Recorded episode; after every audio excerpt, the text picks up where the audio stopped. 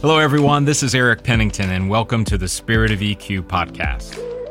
We're glad that you've tuned in. A few things we wanted to tell you at the beginning of the show, and that's this podcast was created to be a tool to help you, primarily to discover and grow your EQ. Science and our own lived experiences confirm that the better we are at managing our emotions, the better we're going to be at making decisions, which leads to a better life and that's something we all want. We're glad that you've taken out the time today to listen and hope that something that you hear will lead to a breakthrough. Hey, one last thing. We'd really appreciate a review on whichever platform you use to listen. And if you want to, leave some comments about what you heard today, as well as follow and subscribe. That way, you won't miss a single episode as we continue this journey. And with that, the show begins. Hello, everyone. This is Eric Pennington with the Spirit of EQ, and welcome to the Spirit of EQ podcast. Life is a journey. Spirit of EQ helps shape and guide the road ahead for individuals, leaders, teams, and organizations striving to realize their full potential through emotional intelligence. Spirit of EQ is a coaching and consulting company that assists individuals and businesses to reach their full potential by developing emotional intelligence. In business, managers and leaders recognize the value of training to develop leadership skills. What they may not realize is that those skills are far more effective when they pay attention to not only performance, but also to people. Emotional intelligence is a crucial skill because people drive performance and emotions drive people. After this podcast, listen for a special opportunity to learn more. Today we have a very special guest, Dan DeLucia, who is the pitching coach for the Ohio State University baseball team. And joining me, as always, is Jeff East of the Spirit of EQ. Hi, Jeff. How are you? Hi, Eric, and everyone listening. So, Dan, welcome to the Spirit of EQ podcast. Thanks a lot for having me. Well, I really appreciate you coming on. We kind of had a pre-podcast episode even before we started recording, and I, you know, I kind of stopped myself because I'm going, wait a minute, we got to use some good material for the actual podcast. So I think I got a ton here. I'm going to give the listeners, Jeff, uh, a little bit of background on how I came to wanting to have Dan on. I've always been fascinated by baseball in general. It's probably because of my dad growing up. I mean, he was a big New York Yankees fan Okay, I, I know, I know. Probably there's a ton of haters for the Yankees, but not now. Hold your fire. All right, but that was a big influence on me, and I really, really was fascinated with uh, pitchers like Mariano Rivera and uh, uh, in addition, uh, Greg Maddux was also someone, even though he wasn't a Yankee, and, and what they did. And uh, I've known Dan for a number of years, and with and I followed him when he was an athlete and his playing days and all that other good stuff. But now that he's in in the mode of teaching, I call it teaching, coaching uh, these kids in, in, in a Division One school. I wanted to kind of get his insights about what he's seeing. I wanted to talk a little bit about the dynamic of the choice piece, right? Uh, and I know we talk a lot about that, Jeff. You know, here, a lot, yes. Um, and and and Dan, I haven't mentioned this to you, but the idea is is that right, ninety percent of your life is probably going to be the choices you made. Absolutely. You know, yep, and and, and maybe the other ten percent is all the goofy, unpredictable, couldn't have seen it coming stuff, good and bad, right?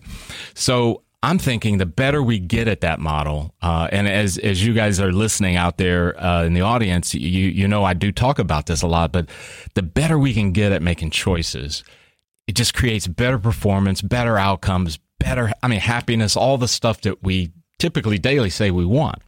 So that's that's another fascinating part. And then you've got some background not only just in baseball, but you've got some business background. I want to talk a little bit about that as well. And then of course, um, you know, we want to give you an opportunity to talk about some things you're you're into. So I'm going to dig right in. the majority of the people and kids that you're dealing with, right? They're, they've got to be what, 18 to 21, 22 ish? 18 right? to 22, some 23 year olds. Okay. All right. Year seniors. I, have got a 20 year old and an 18 year old, and and I always am am am kind of observing and looking at them and their life, and I kind of well, what's bugging them? What's what's keeping them up at night? Because you hear so much about the pressure and the stress, right? So not only choosing a school, but also I, I can't imagine in, in a again a Division One school playing sports additional pressure, additional stress. When you're seeing most of these kids that are coming in, are they are they stressed out? Are they are they pretty even, pretty positive? How, how, how what's your view on, on, those folks? I think when guys initially come in, uh, there's excitement, which can cause a little bit of anxiety at times, yeah. but. Mm-hmm you don't see a lot of stress. I guess some of that is just being out on their own for the first time. But honestly, they a lot of them it's ex- excitement. excitement. You know, excitement. they they um, get you know out on their own for the first time, and you know they've always been the big fish in the small pond. They've always been the best at what they do wherever they came from. Yeah. Now they're at a place where they're maybe not the best, right? I mean, again, you're an 18 year old. Now you're getting to compete against and with 22 year old experienced mm-hmm. seniors yeah. Um, who have gone through the challenges and the ups and downs where you really haven't to this point in your life had a whole lot of adversity or challenges. So I think that's more so when we start to see the stress is when they start to fail a little bit because they've been successful, you know, mm. all of mm. their all of their lives. So I've got a so these kids that are coming in, they were probably the best on their team or or close to it. No doubt, yeah. And we're we're trying to recruit some of the best players in the country. So no doubt they're they're the best in their team, league, and and in most cases the state. So when they come in, how how does it affect them when all of a sudden they're not the one on the team anymore? because they're they're surrounded by people with equal or greater talent. That's where we sometimes see the stress. They're not sure necessarily how to handle it, and that's where you know we had talked before we got on air is is about their character. In the mm. recruiting process, we try to really dive deep, not only with with the uh, with the player but the parents as well, their background, how they grew up, what their drivers are, mm-hmm. uh, and really try to get a a good, well rounded picture of their character. So we'll talk to as many coaches and mm-hmm. influencers in their lives as, as we can to get a get Do that they, picture. I, am curious along that line, uh, Dan. I mean, character, right, for so many is kind of this mysterious thing. Okay, what does it mean? I mean, is it that I never tell a lie, or is it that I'm I'm a person that doesn't give up? Whatever, whatever, right? Is that search designed because you guys know they're going to face some real challenges, mm-hmm. especially early on. Mm-hmm. Yeah, the, the hard part is say you've got a quote unquote five star recruit, right? Okay, right. stud that mm-hmm. we bring in. The hard part is when we get some reviews that say, you know what, he's not the best at handling adversity. He may not always have the utmost integrity that you would want in a single person, but man, this kid can pitch. You're going to want this kid on the mound when uh, you know, it's a three-two count in the bottom of the ninth. And you need to get somebody out. So those are the the tricky the tricky ones. Is obviously we want the integrity and the character to outweigh the the quote unquote X's and O's, right. or, you know, how mm-hmm. hard you throw or how good you are as a, yep. Uh, you know, as a physical pitcher. But I think that's where my job and our job as a coaching staff and a program comes in. And and taking kids that may not have that and molding them mm-hmm. um, into the guys that we want that can ultimately be the best of both worlds great pitchers mm-hmm. um, and great people with with good character okay let's shift for a minute jeff dan i want to let you talk about your background a bit because i know you didn't wake up last week and become a pitching coach mm-hmm. mm-hmm. so right. so tell me a little bit about your background uh, as when sports became sort of a dominant thing for you and then kind of pull it out into today? Sure. Yeah. So I grew up um, kind of in the Hilliard area, uh, outside or uh, in Columbus. Went to Bishop Watterson High School, and growing up just was a competitor. Right. I have a, a younger brother, Brian, who's three years younger than me. So we would constantly be in the backyard competing with neighbors, friends, and um, we just really didn't know anything else. And I think it's just one of those qualities we we had internally. So. Yeah it really didn't uh, hit me that sports was was going to become a huge part of my life until really I started getting recruited, and, and I was a three sport athlete in, in high school. So from a football and a baseball standpoint, started. And you were a recruited. very good quarterback. I remember that. Yeah, yeah, had a decent decent yeah. high school career um, as a quarterback. So. Uh, but again, it, it, was the competitive drive. I mm-hmm. loved competing. Mm-hmm. I loved um, wanting to win. I don't know if it was it was wanting to win or just hating to lose. I'm not, you know, mm. it, it, could have been more of that, but and I still to this day do. I mean, I still, uh, you know, again, what you know, coaching eighteen to twenty two year olds, I still, you know, put the glove on and and uh, compete with those guys because mm-hmm. it's just uh, it's kind of in my system. But uh, so went to Ohio State was was drafted in 2008 by the Detroit Tigers and uh, bounced around the minor leagues with the Tigers and the Toronto Blue Jays organization and. Mm-hmm the timing was great. An assistant job opened up at Ohio State. And, you know, at that point, I was 26 years old, and Major League Baseball had pretty much told me I was too old and, and not good enough anymore to uh, to stay in the system. And, right. and, the next best thing to playing is coaching. And, you know, I've grown so much just from from when I started. Um, Can I take you back to that too? Uh, yeah. When you, you you got the, I, I'm I would imagine nobody came to you and said, "Okay, Dan, this is from the ma- this is from uh, Major League Baseball. You're too old, and it's yeah. the end." Yeah. Uh, right. So, how did you deal with the transition from okay, this is coming to an end, and I and the new chapter is going to begin? Yeah, no doubt. I mean, and I try to tell our guys it's a matter of perspective, and I try mm. to hmm. tell guys when they get drafted you know, from Ohio State or out of high school here. And I try to tell them that once you get into that system, it's a business. It's a business. So I had that ingrained into my mind not to be emotional about the decisions that were made mm. above me. I could only control what I could control, right? Yeah. And decisions were going to be made um, whether I liked them or not. So it was the perspective I had with those decisions that helped me kind of transition out of the playing career into the coaching career. I know that, uh, and, and, we'll we'll come back around to um, some of the things that are happening at OSU as far as uh, not only recruiting, but you know the day in and day out. But mm-hmm. you you spent some time also in the business world too, right? Right. Yeah. So actually, as a junior at Ohio State, I, I got I got my insurance licenses. One of my majors was uh, risk management and insurance. So got all my insurance licenses, and as a junior in college, started working part time at an insurance agency here in Columbus. Okay. Okay. So. All right. And we've got some. Uh, some questions around that yeah. dynamic and the connection between that and being a pitching coach. Um, because again, the the pitching uh, piece was really, really one of those things, as I said at the beginning, that really kind of prompted me to go, man, I got to reach out to you. Mm-hmm. Um, when you're dealing with kids, you know, we talked about adversity. We talk about you're looking at character, you're doing the background thing. You said something to me earlier that you guys are recruiting like really, really early on.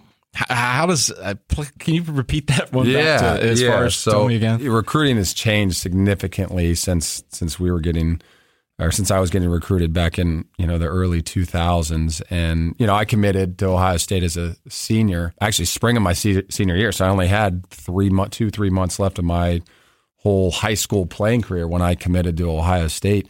Now we're, we're recruiting freshmen, sophomores uh, in college, so the recruiting cycle has has definitely changed. With baseball specifically uh, we can't bring guys onto campus until they're juniors. So a lot of our recruiting has to be through high school coaches, through summer coaches, and just talking to these, you know, 15, 16 year olds over the phone and trying to get to to know them without mm-hmm. sitting across the table from them, looking them in the eyes, shaking their hand, you know, things that you would do uh, a lot of times in a normal recruiting process. So it's definitely different and you have to find ways to be able to do that effectively. Do you see that as a is that is that a good thing or a bad thing that we're recruiting so early?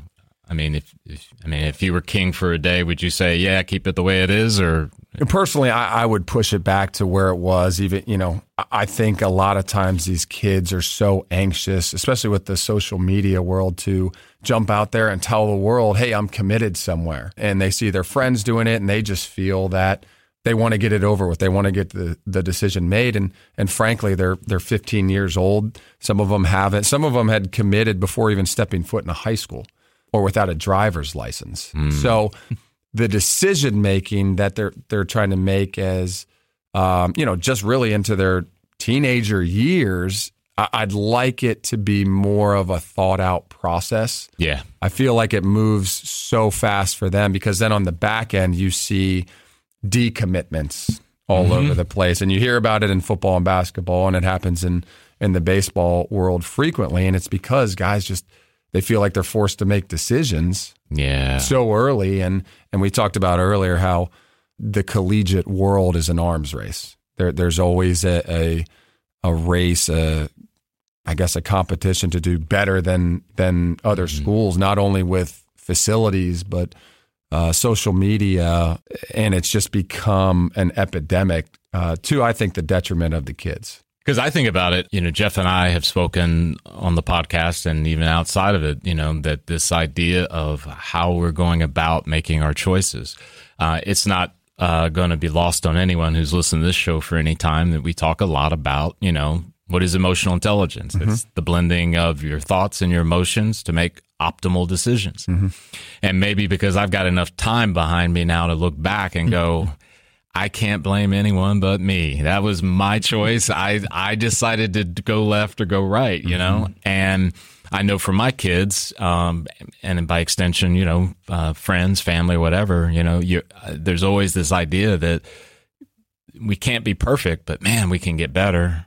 Right? There's no perfect fastball, right, Dan? but you- no. you, you can get better. Um, I'm going to pivot for a minute to uh, a video that I saw on Twitter and and it was uh, I, I think it was from you and basically it was showing uh, these pictures and learning proper form and i may be overgeneralizing that so uh, i apologize but it was fascinating to me as i'm looking at that kid and seeing him trying to to to do what maybe wasn't supernatural right i mean in the sense of of form and maybe what he had been learning before um, so kind of a two-parter. Do you guys have to work on changing some of the mechanic type stuff that maybe they learned in high school when they get into college? And then, uh, what do you watch for maybe potentially when when a kid is encountering, in this case, you know, practice adversity, right? You know, because I got to imagine just by looking at that kid, it was like I could see he was getting a little frustrated because it was it was like, okay, I'm I'm trying, I'm trying. So let's go back to that. One, one the the first part is, d- are you finding yourself? Do you guys have to clean up stuff or change a bit? Uh, we do the what we usually do. So going back to when guys first come in, Right. as freshmen, honestly, what we do initially is just let let them be. So again, we talked about new environment. There may be some anxiety there. We know there's some excitement, Oh but wow, yeah, they they've clearly done things in their high school career that are good enough to be at Ohio State right, right? So we almost want to just encourage them initially, like, hey, we're not here to change you. Mm-hmm. You've already you're already good enough to obviously be on the team, right? right, So we try to make you know after a couple weeks, few weeks, um, again, if they're succeeding, we we continue to to let them be and let them ride and just keep you know. Uh, patting them on the back and uh, encouraging them for the most part, maybe with, with small tweaks here and there. Yep. But then obviously, you know, that's when the guys start to fail when they come in. That's where we will make adjustments and try to get them right. Again, you know, kind of in line with this podcast, a lot of a lot of it when they come in it is mental. And it's that finding what their drivers in. We'll have weekly pitchers meetings where we sit down and we're not talking baseball. We're talking more than that. And, and a friend of mine brought to me uh, a year or two ago this concept of MVP, and it's the your mission, vision, purpose, mm-hmm. right? And Yeah, I've used that with our guys, and I've done it personally. I would encourage people to do that personally, and and to figure out, you know, outside of baseball, why do you wake up every day? Mm-hmm. What are you doing internally that influences influences those choices that we're talking about? So Yeah. we'll sit down and go through pitchers meetings and just talk about them as people, right? So that when they're up on the mound, like you said, Mariano Rivera is up on the mound in front of 50,000 people and who, you know, millions and millions of people, you know, in game seven of the World Series, how is he able to throw Wow. that cutter and not worry about what's going to happen, right? Clearly, the best in the game have some physical attributes that, you know, a lot of people can't repeat, or I should say replicate, but internally they are so secure with who they are and that no matter what happens, good or bad, they're still going to be the, the same person when they get out of bed the next day. So Yeah. it- it's kind of the those measures that we really try to instill into our guys. Who are you? Know yourself in and out really, really well. So you've got it. We're talking pitchers. So mm-hmm. you've got that pitcher. He's going into the ninth inning. He's pitching a shutout. How much of that character goes into him getting those last three outs? Yeah, if we're talking a closer, I mean that that's not not pretty, a closer, but he's the he's the starting pitcher, and he's got he's pitching a shutout, Sure, I mean, and and so he's tired. Yeah, that's something that's where you have to know your guys. And I'm, I don't stand alone. I'm not. I'm not trying to say I'm unique as a pitching coach from this perspective, but that's where you get to know your players. That's where those pitchers meetings at the beginning of the year in the fall mm-hmm. really matter. So when you're in June at the end of our season in, in conference tournament or regionals in the NCAA tournament where pitches really, really matter and innings really, really matter, it goes all the way back to the beginning of fall where we get to know our guys and are these guys emotionally stable where they can handle situations? Are they a guy that you know is going to say, without even asking them the question, is going to say, do not take the ball out of my hands. Let me finish this. Let me go after this. And, and it's kind of the, the balance between you may have a guy like that who has, you know, grit or guts or whatever you want to call it, but there's also some of that wisdom that says, I know he wants to finish it, but he's he's absolutely gassed and I've got to take the ball even though I know he wants it. So that's that's kind of the give and take of of my job is really knowing these guys When and having those the trust. Absolutely. Yeah, Absolutely. that's that's powerful. Um, it, it's it's kind of funny. Um, my wife has um, been very very into uh, the enneagram. I don't know if you've Oh, yeah. heard of that. Okay, and Jeff, I know we've I'm a nine. About it. I see. all right. um, and um, so, and this is germane uh, to that, uh, Jeff. I, I'm a four, and I think you knew that. Um, But my wife, we're sitting on the couch, and um, we're just talking in general, and she says, "Well, see, with you being that creative artist type, you you, see things through that lens, and it it, it impacts you uh, differently than what it would someone else." Because emotions are part of your your triad, if you will. I think that's the I'm, I'm learning. I think that's the term. and I'm sitting there and going, "Wow, you're right. That is how it is." Mm-hmm. So, you know, even though I didn't have a baseball in my hand, it would be like her coming out to the mound and saying, "You process with emotions. That's not here. Mm-hmm. You, you gotta, you gotta give me the ball." And, and I and I, I think about that because I know we, you don't weaponize the enneagram. I've heard that many times Yes. because I know some people out there might be thinking, "Oh, is your wife, you know, trying to tell you about who you, what you should do?" Tell you, it's truly not that. Um, because you know, I just think it's fascinating, Dan, your your emphasis on knowing them and what that produces in your ability. And I, I got to believe that would, in some ways, that that engenders like trust on their part that you went there first. No, no doubt. I mean, eh, trust is the name of the game, and one of my favorite books uh, is called "The Speed of Trust" um, Who's, who's by the? Covey. Yeah, yeah, Covey, yeah, yeah. yeah, yeah. So- yeah, yeah. Um, but you know, and I wrote that. I wrote this down as you were talking, and we we tell guys that you know, guys can act with emotion, but you don't want to be emotional. If Hmm. that makes sense, Oh, right? yeah, so yeah, it does. when I say act with emotion, you know, if you're in a tight situation and you get a guy, you punch a guy out, you know, strike three on the outside corner looking, and you give a fist pump, that's acting with emotion, Mm-hmm. right? But being emotional is kind of that that roller coaster of emotions that we try to stay out of. Who was it? Was it CC Sabathia? Mm-hmm. I think was the one. If you could get him upset, he was done for the game. Oh, sure, sure. He I would just melt down. Melt down, sure. And teams used that against him. Mm-hmm. Right. I mean, there's little things that can get guys like, you know, you step out of the box numerous times just to get a pitcher fired up. And there's a bunch of different things you can do to upset pitchers. But, but again, that's where we try to train our guys. Like, it doesn't matter. Contr- you can't control those things. You can't control that. You can't control umpires. You can't control weather. That's the emotional side that we train our pitchers more than anything. Again, these guys are already good coming out of high school Yep. right? So there's obviously physical tools or you know physical adjustments that we're making in these guys, but but more so, and and we again we I tell these I tell our pitchers this, but um, there's kind of this uh, I guess phrase in baseball that 90 plus percent of baseball is mental, right? Well, mm-hmm. constantly coaches are training the physical. We're we're throwing, running, catching, hitting constantly.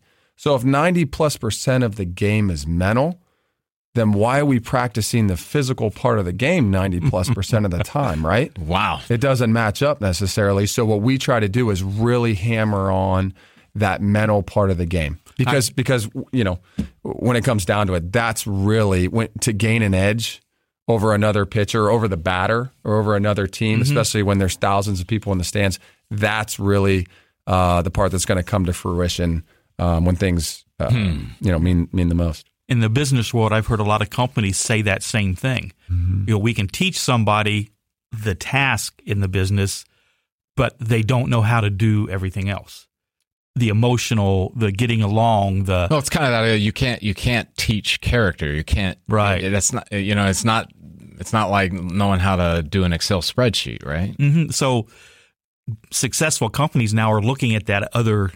I hate to use this term soft skills because they're very hard to learn, Yeah. but those things like what you're talking about, how to handle the emotional part of of your pitcher's job or somebody really- at work. That's interesting, Jeff, too. And um, I haven't talked to you about it, but you know, Dan, you're talking about again that that idea of of emphasizing the mental piece. And I talked to a client last week that basically said they looked at the emotional intelligence piece as the foundation for the other types of training that they were going to do because they felt like if if we get this piece down these other things will line up a lot better than if we didn't if, if mm-hmm. that makes sense you know? Because i can't imagine right number one the pressure of being on the mound right and and you're in front of um, friends family strangers mm-hmm. tons of people. You're in a D- d1 school and all that different stuff.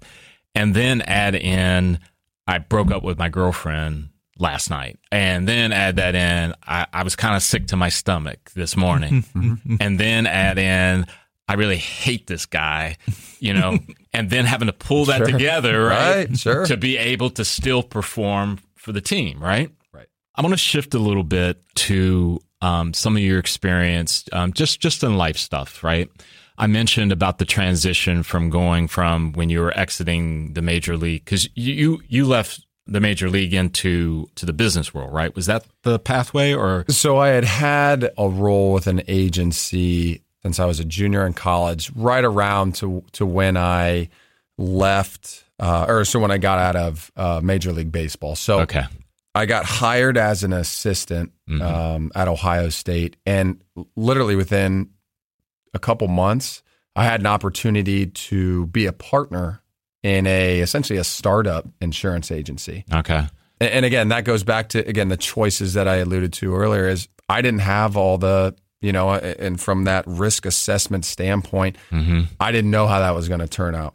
And just frankly, and and my business partner told me, you know, that I tended to do this a lot. Is I was hedging, right? So when I went into coaching, mm-hmm. right? Coaching was my passion. Coaching is what I love to do. Yep. There was another side of it, though. So there was this entrepreneurial, lucrative business uh, mm-hmm. piece of it that was, again, frankly, just more financially rewarding. right right Um, so there was a balance, and for me, I was hedging a little bit on I can have the bu- the best of both worlds, and and literally worked two full time jobs. And it's funny, you know, people in baseball have no idea I had another full time job in in insurance, and then the insurance clients of mine and people had, Had no, no idea. idea. I was a an assistant coach for Ohio State. right So, and for about five years, uh, but again, that goes back to the choices. I trusted that the guy I partnered with had similar qualities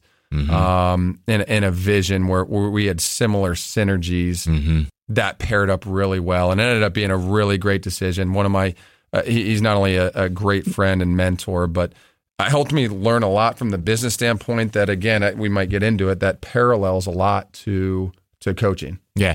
So, that maybe uh, you you've given the best segue possible. Let's let's go ahead and go there. What do you see are some parallels to to what you saw in business and what you see in in coaching pitchers? there's two. I'd say managing people. Mm-hmm. Um, and when, when you know everything in life, and I'm not the first person to say this, is, is based on relationships, i- in my opinion, and uh, the trust or or you know, mistrust or distrust of relationships. Mm-hmm. Um, and then the other thing was just in my role, I was in sales, right?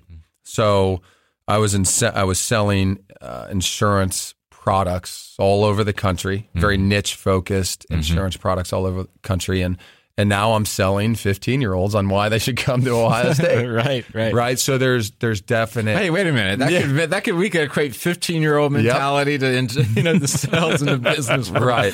There's definite there's definite parallels there because you're dealing with people and you're dealing with you know again and segue with this podcast is emotions. And it's funny. I was just reading a, a, a book called uh, "Never Split the Difference" Hmm. uh, by Chris Voss, and he was an FBI negotiator for at least a couple decades, a top FBI negotiator. And one of his biggest things is talking about anchoring emotions. Anchoring hmm. and you're talking about he's dealing he's negotiating with some of the top terrorists in the world and it and it comes down to the same thing. So whether we're talking selling insurance mm-hmm. selling whatever your product or service is selling a a product and honestly uh, ourselves as a coaching staff and a program to 15 year olds um, or or negotiating with terrorists. It comes down to emotions so you have to be able to figure out what those are and and a lot of it is empathy a lot of it is trust and again i'm still learning. I don't know it all here Oh, but, Dan, you know, you, you got it was going through my head. It's like Jeff, the the the whole idea of that emotions are chemicals and and they're they're neurotransmitters, mm-hmm. right? So I, I say this a lot. I know you do as well. When we work with people, is that don't judge your emotions as being good or bad. They're trying to tell you something. Mm-hmm. Now, what you do with them right you know, it's kind of that idea of anger is bad when you lose your temper and you scream, right? Anger is good when you stop for a moment and you reflect on what it. Well, why am I angry? What is what is what? What are the consequences of me not controlling this?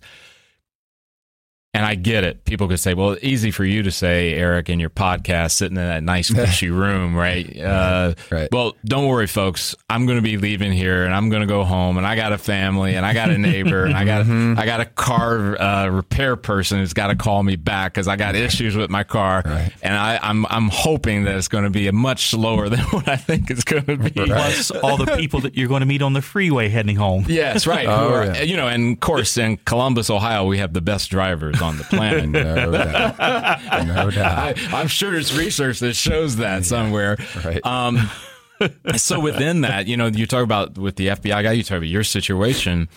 Um, again, the better you're able to recognize, you know, that you know the anger is not some like it's not bad, you know, just like sadness and, and you know, it just like you know, joy is not absolutely a positive thing because that can lead you into places you don't want to go. So with that and in, in the parallel, what about um, what, what do you see? If if and again, not not going into the technical definitions of emotional intelligence and all of that, but would you say that the majority of the kids that you talk to are pretty emotionally intelligent, just at a high level? no Okay. No, because there's so many external influences in their lives that they almost don't even have a chance to know who they are if you take out all those external influences and and I do this exercise and again a, a lot of my tools I learn from other people which um Yeah, that's good. yeah. But I, I tell people if you were to rank yourself one to ten on a scale, take out all the all the roles in your life, right? Mm-hmm. Uh, like we're a father, a husband. I'm a coach. I was an insurance salesman. I'm a, you know, I'm I'm a lawn. I mow lawns. So I'm a lawnmower. I take Yeah. out the trash. I'm a trash taker outer. Yeah, yeah, right. take yeah, out right. all the roles in the li- in in your life, and where do you rank yourself one to ten? And a lot of people are like, man, if if I'm not playing baseball, if I'm not doing that, I'm probably I don't know a two. Mm. And you eh, you know sometimes there's maybe one or two hands that have their and again I I did this exercise and I, Yeah. I said I was a two right so I don't have it all figured out I'm just Yeah. this is experience but Yep. there's maybe one or two people that have their hand up that say I'm a nine or I'm a ten or I'm an eight higher on that on that spectrum, and I ask them why, and it's because I know who I am. I don't need roles to define me. I know what drives me internally, and if that role uh, goes away, I still know what defines me. I still know who I am when I wake out of bed. I still and know. isn't that. Dan? Doesn't that connect into the performance on the field? Absolutely. As That's that goes saying. up, right? You ask Mariano Rivera if he got a home run hit off him in the bottom of the ninth and blew a save. I bet he'd still wake up in the morning and have a pretty good idea of who he is as a person. Yeah, because that's one thing, and I think uh, my kids are my last. Uh, my youngest is going to be out of high school soon, but I, I thought, and I've always felt this about a lot of their friends too. There's so much emph- emphasis on performance, your ACT score, where you're going to go to college, what are you going to do for a career, where are you going to live, and we want you to be the best. We want you to be the highest. What's your score? What, what did you rank? All of these different things. And then when you ask, so what have you done to prepare them for that beyond just the skills? Like, does anyone introduced an MVP? Mm-hmm. Has anyone said emotional intelligence? How do you make decisions? That's when you get the awkward silence because we don't spend any time on it. No doubt. And sometimes I think, Dan, we're setting them up for super disappointment and failure because as much as we can tell our kids, right, uh, that, you know, they're special, they're wonderful, they're special, they're wonderful over, over, over and over again. And quite frankly, they are. We love them. But they're going out into a world, and I'm just going to be blunt, right? I think we all know this, that really doesn't care. Mm-hmm. Nope. You know, in, in adulthood, I know for me, I probably got maybe a handful of people that really care about me. I was going through this exercise uh, with a gentleman of, um, it's like the, I, I don't know the name of the exercise, but it's the idea of the drawing like three circles around each other. And you're in the center, got your name. And then in the exercise, you, you put the initials of all the people in that first circle. And those are the people who, if you called them, they'd say, I'll be there right now. And if, if you were vomiting on carpet, they would, hey, let me clean that up. Let me mm-hmm. clean that up for you. Mm-hmm. The next circle, people that maybe wouldn't go that deep, but they would try to help you get a ride or, or fix something. And then that next circle. And the whole idea this guy told me, he said, the more initials you have in those circles, the better you're going to be when life turns out to be that ferocious monster that it is. So the people that have the greatest challenges, and this goes from the mental well being across, they're isolated. They don't have that. And for the life of me, again, for all of our desire to see whether it's our kids or even our friends, adults, to do great things, we leave all that stuff in the dust a lot of times. Mm-hmm. So go ahead, Jeff. Yeah, you're making me think of, of your these kids, 18 to 22 year olds coming in. How good are they at being in that inner circle for their teammates? A, Ooh, a closer that's good. blows the game. Mm-hmm. The outfielder misses a fly ball and loses the game. How good are they at being in that inner circle for their teammates when somebody does something like that? It, it, it, does it come naturally, or do you have to teach or encourage? Yeah, so there's um, there's three things that we have when we call our cultural blueprint for our guys, and our guys these should be the foundations of our program, and, and the the third one's brotherhood. And and again, we're not the only program to preach brotherhood, right? Um, but it is something that we want because again, these, it's you got to think beyond baseball, beyond this, you know, life where they think they've got everything figured out, and you know, a lot of these guys are going to be in each other's weddings and friends for a really long time, and so we try to influence and help facilitate uh, that brotherhood, and we want that to be as strong as anything. And, and I'm sure if you talk to coaches that have won national championships or Big Ten championships, I bet they'll say that more so than anything, it was the camaraderie and the brotherhood of the guys they had uh, in the locker room. And- And that rings true for us as well. It's the best teams that we've had. Yeah, they're talented, but man, when they really came together and played for each other, didn't necessarily even play for the championship, that play for you know their own individual staffs. When they played for each other, that's when we saw great things happen. Championships, rings, all that, mm. and they weren't even playing for it.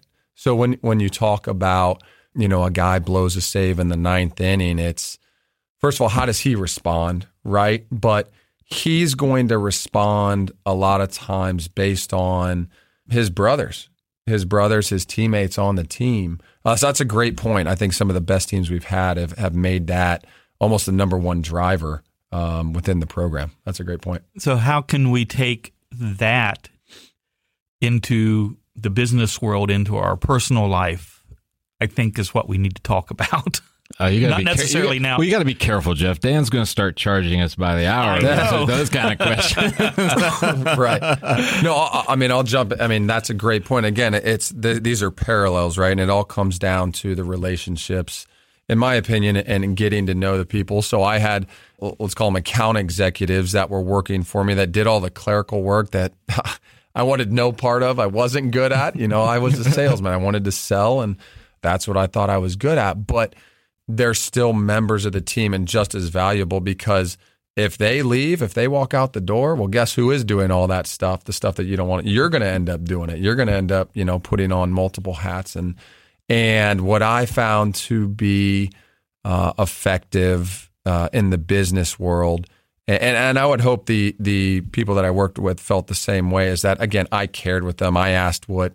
Well, I- same thing I do with our players, right? The, they're MVPs, figuring out what their their emotional drivers are, what meant the most to them, and then just help raise them up. I mean, just tell them how good of a job they were they were doing, what their ambitions were in the workplace. So it all felt like we were moving in the same direction. Again, never talking about necessarily goals of our companies, but making coworkers feel that they were as important as anybody, as important as my kids, my wife, and really make them feel like what they did mattered on a Yeah, and you know what, Dan? You know, as you're talking about that, I'm thinking about what leaders can do to foster that um, sense of. Um, I mean, again, it's coming back to trust. You know, if I'm just beginning the journey with you, I don't really know you that well. I got to I'm I went out on my proverbial limb to I'm going to do this, and I'm going to I'm going to choose you, or I'm going to choose this team, or whatever. And and it comes back to that idea about salt and light. And I think about salt, right? You ever had a dish that you really worked hard on and it was really good, mm-hmm. you know, took the first bite and you knew you grab the salt, Yep. you sprinkle it on. A little bit more. and what happens? The dish totally changes. Mm-hmm. Your impression of it, your feeling about it. It's almost like you have that. That's what I was looking for. That's what I was hoping for, mm-hmm. right? The light part is purely, I mean, think, I mean, I, I don't want to go overly spiritual here, but we live in a fairly dark world. I don't think that's lost on just about everyone, right? Mm-hmm. So when you encounter someone who is, hey, I see you, tell me more about you. Mm-hmm. And this, that's the constant refrain. That's light. That's like, whoa, wait a minute. You see me? And I, I mean, even, I believe even the five star guys, sometimes, yeah, I mean, they've gotten applause. You're the greatest. You're the most. You're the most. Over and over. But how many people said, I get that, but tell me, what are you into? What, mm-hmm. what kind of stuff do you do when you're, you know, and the eye contact, that sense, right? I think that gets lost in the leadership ranks. People forget that when that first meeting, and, and that's, there's a dangerous part, I think, is that we make our decisions very quickly about whether or not this is somebody to trust hmm. or not to trust. I mean, I, I think it was Gladwell's book, right? Blink, you know, his mm-hmm. idea that it takes a human being like maybe five to seven seconds. As soon as we get done recording this podcast, we're going to talk about bias. Oh, That's the next one going to be. All right. Good one. All right. So the idea, we make up our minds very quickly, and I've used that with people. I it's like, hey, I get it. You you you had a tough situation before I came on the scene, and but the reality is you've already decided whether or not I'm somebody to be trusted. Mm-hmm. You know, I hope I did well. I, I I hope you see that I can be trusted. But I walk into the rooms going, I know that's the measuring stick because that's human beings and my things are typically right. We we come in and we go. I mean, we're the quasi consultant. You know, we're not staying there from beginning to end. So if you're working for that company or if you're a coach on part of a coaching staff, I would think it's got to be huge to be able to establish that very quickly, salt and light. So anyway, that kind of you got me thinking about that mm-hmm. that part. So no, yeah, great point. All right, Absolutely. so Dan, what is going on in life for you? What's what's going well? Um, what are you excited about? What's getting you up out of the morning, up up in the morning? Besides OSU baseball. Yeah, well, right now it's funny. I'm right in the middle of a 21 day fast, so I'd really like some uh, food. is the first thing I think about. But um, no, we, my wife and I, we do it with our church every every year. And uh, uh honestly, well, I gotta I gotta keep you there mm-hmm, for a mm-hmm. minute. Sure. I mean, when I'm thinking 20, I, th- you're not talking about intermittent fasting. You're talking about a 21 day fast. Correct. Yeah. Wow. Geez, so uh, came in here, had a carrot and orange juice smoothie this morning, and okay, about to have another smoothie later. And, How far yep. in are you? Uh, just one week. So we have two more weeks. It ends on Super Bowl Sunday, and then I go hog wild no, okay. on some pizza did and wings. Guys, did and, you plan that? absolutely, they plan, it, they plan it every every year like that. Okay, so, All but, right. um, but no, but you know, it really does. It, again, it, it, gets me talking, and, and that's it's almost perfect timing that right. I'm talking with you guys today because it's a lot of perspective and it's mm-hmm. it's thinking about do we really have things so bad in our world? And you mentioned like a dark world, and it's like, man, do we have things things great? And and something I've started doing is just writing down um, thoughts or Bible verses and putting them up on my mirror. And again, it just it changes your whole start to the day, your perspective, and yeah. and hopefully, what I love get going to the ballpark every day. So I wake up, first thing I'm thinking about is you know my wife and kids and what I have to do with them in the morning, and then mm-hmm. um, can't wait to get to the baseball field. So yeah. uh, it's one thing that I've, you know, after, you know, being in the business world and kind of hedging, right? We mentioned hedging earlier. Mm-hmm. I finally made a decision, um, you know, after, after praying and talking with my wife and made a decision that I was going to follow my passion and, you know, potentially leave behind that lucrative, you know, financially, um, I guess, you know, uh, good business behind yeah, sure. to follow my passion, right? And I know yeah. that's a struggle for a lot of people, but again, it's putting things into perspective. It's it's why do you need, you know, eh, the financial part of having the, the business, I guess the business life would have put me in a great spot financially for myself, my kids, but at the end of the day, I thought I want my wife and kids looking at me, not that I've set them up necessarily with finances, but that I'm pursuing my passion and that I'm doing something I love. And it's not always easiest because, again, even going to our 18 to 22 year old kids, right? They see the external. They try to to match themselves up or, or compare themselves to the others they see, mm-hmm. and then live those lives. Versus, no, no, no, live the life that you want. Make oh, decisions yeah. that you want to make. Right to live your own life, to carve your own path. So yeah. that's kind of it, it's it's renewed me over the past year and and things have come to fruition and you know I'm excited about our baseball team really and and you know a lot of people ask how we're going to be and uh, I'm excited I think we have a chance to be really good and um, I joke with them. I think our pitching staff will pretty good, be pretty good if the pitching coach doesn't screw it up. you know, joking with them, but uh, uh no. But good. right now, yeah, there's a lot of, of great things going on. I'm going to bring you back to something you said, but Jeff, I, yeah, I just when you mentioned you know your passion mm-hmm. when when someone when you me Eric uh, are able to pursue our passion how does that impact the people around us when you're doing what you really are meant to do sure I, it, I guess it's hard because what you think people see you as and judge you by how much money you have, the cars you drive, the whatever. It's really not like you're trying to impress. And again, I heard this from someone. You're trying to impress the people for the most part that you may not even really like. So, right? so that that inner circle. That's that's that, the people right, I'm talking about. about. Who, yeah. who are? How does it affect them? Your relationship with them, the Oh, I, I, think it'll help all the relationships because again, I think you're just being real with who you are. You're not trying to to have a facade up.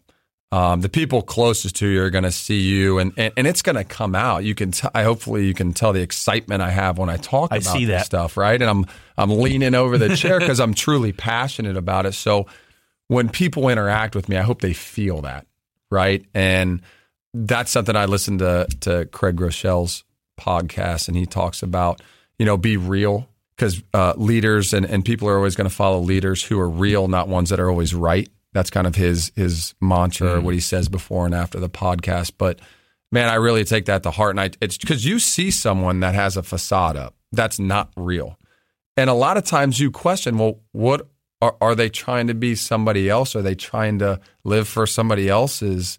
And it's not easy. And what I what I say is, you know, perspective because people, you know, get to 30 years old and think I can't make the switch now. I can't do that now. It's like, well, you hmm. might have to to jumble up some priorities. Yeah, and, Right? And you know what, Dan? I, I the, one of the things you said earlier, uh, and this is, uh, I mean, I, I know culturally, this in America, we're enamored with output. Mm-hmm. We're enamored with the things that are visible, like, oh, you're a this and you have that. Wow, I want to, I want to follow my passion too. Mhm. We don't spend a ton of time like. Tell us about when you had to ride those crickety old buses and you were in those little towns and then you got a call the next day that said, "Well, we've traded you," or you know what, you were going to start, but we're we've changed things, and it's year number three, and you've been like, "Oh my gosh, what am I?" The sleepless nights, the injuries, the all that stuff, right? Sure. Because I'm here to say, I'm all for following your passion, but you better get ready because it's it's going to hurt and it's hard. Mm-hmm. And if it was not truly a passion, it'd be easy. Sure. You know, and I, I hear you say that, and I'm going, and I obviously I know your backstory more than our listeners. I'm going, this is not a guy who's just going, well, you know, it's important to be passionate about what you believe in and mm-hmm. following that passion. No, Right. it- there's a lot, and if we had, I may, we'll have you back. That's mm-hmm. that's how we'll do that. All right. The next show it'll be Sure. tell us all about the Sure. crap you had to go Sure. through, right? No, but yeah, you hit the nail on the head. Like, and you may fail. I, I I'm not here to tell you you're always going to succeed. And there's pl- probably plenty of failure stories out there, but Yeah. you know the failure is just going to lead you to your next success. Yeah, It's- it's- absolutely. But you're right. It, it's you know my first stint in pro ball, I was making eleven hundred dollars a month and riding fifteen hour bus rides, and it's not what you uh, it's not what you- the glamorous life when you think of Major League Baseball and hundreds and millions of dollars. You know, getting thrown out there. So, uh, yeah, I, that's a great point. That couldn't be understated because, you know, we're. I don't want to set this up like you're always going to succeed at these things and it's always going to Oh, be easy. you know what? That's one of No. that's one of the reasons why uh, I love baseball. Mm-hmm. Is that if you think about, let's see, uh, I got to remember it was who won this uh, the World Series last year. the Nationals. Yes, the Nationals. Mm-hmm. Right. I don't know what was their record. They lost what? They probably lost more than sixty games. They were in right? the play. The Brewers almost beat them in the. Should have probably beat them in the play-in game, the wild card game. All right, but but their actual regular season records, you sixty games. Yeah. Yep. And and you have to think about that. Yeah. You lost 60 times. Mm-hmm. You went to the ballpark, you played 9 innings, you lost you did 60 times. Right? to me it's like that's a mirror of life. Right. And cuz I know my record. my record is I'm more like the Nationals. I'm not Okay. I'm not some 120 game winning Sure. team, right? Sure. But I, I guess not only does that prove and and test that that wiring, that calling, that passion or whatever, but it puts you in that place where you go, you know, we get so we get fooled by this idea that I'm supposed to be that. I'm supposed to go there. I'm supposed to do that job. And then the years just unfurl and then you wake up going, where did Eric go? Has anyone seen Eric? Mm-hmm. No, he's he's back like miles and miles. You kind of left him there. Mm-hmm. And I know in our work, our passion, right? Hey, Jeff, hmm is to help people discover. And I know it's your noble goal. Say it. The art within themselves. All right. That's Jeff's. That's not official company. That's Jeff's. And it's a great one because we're trying in so many ways to please be you.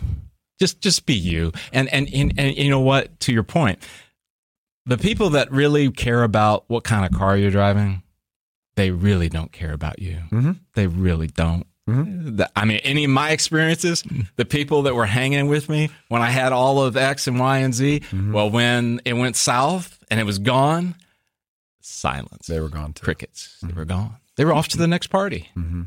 Sure. And as tough a lesson as that was for me, it helped me realize, and it was, it was kind of like, again, why don't, why don't you just be you?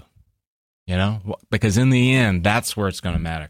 Dan, we have loved sitting and talking with you. And I mean it. We'll have you back because I want to talk about some of the input stuff because I know you got stories. yeah, pl- plenty of them. But uh, no, I appreciate it. This is great. I, you know, a lot of fun and a lot of good insight. Oh, perfect, perfect. Well, thanks everybody for tuning in to the Spirit of EQ podcast, and we will talk to you soon. Thanks for subscribing and listening to the Spirit of EQ podcast with Jeff East and Eric Pennington. Spirit of EQ is a preferred partner of Six Seconds, the Emotional Intelligence Network. Six Seconds is a nonprofit organization researching what works in emotional intelligence. Best practices are shared through methods and tools that are global, scientific, and transformational. To find out more about Spirit of EQ or to request a speaker, go to spiritofeq.com. Our contact information is in the podcast show notes as well. And now for our special offer.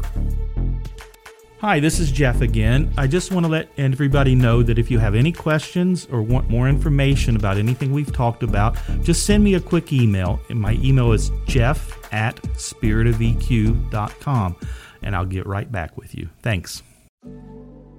Hi, everyone. This is Eric Pennington with the Spirit of EQ. I'm not introducing a new episode today. I'm here to tell you some things that might help you. Jeff, you're with me as always. So, yes. how do people get in touch with us? Well, the best way is just send us an email at info at spiritofeq.com. That's awesome.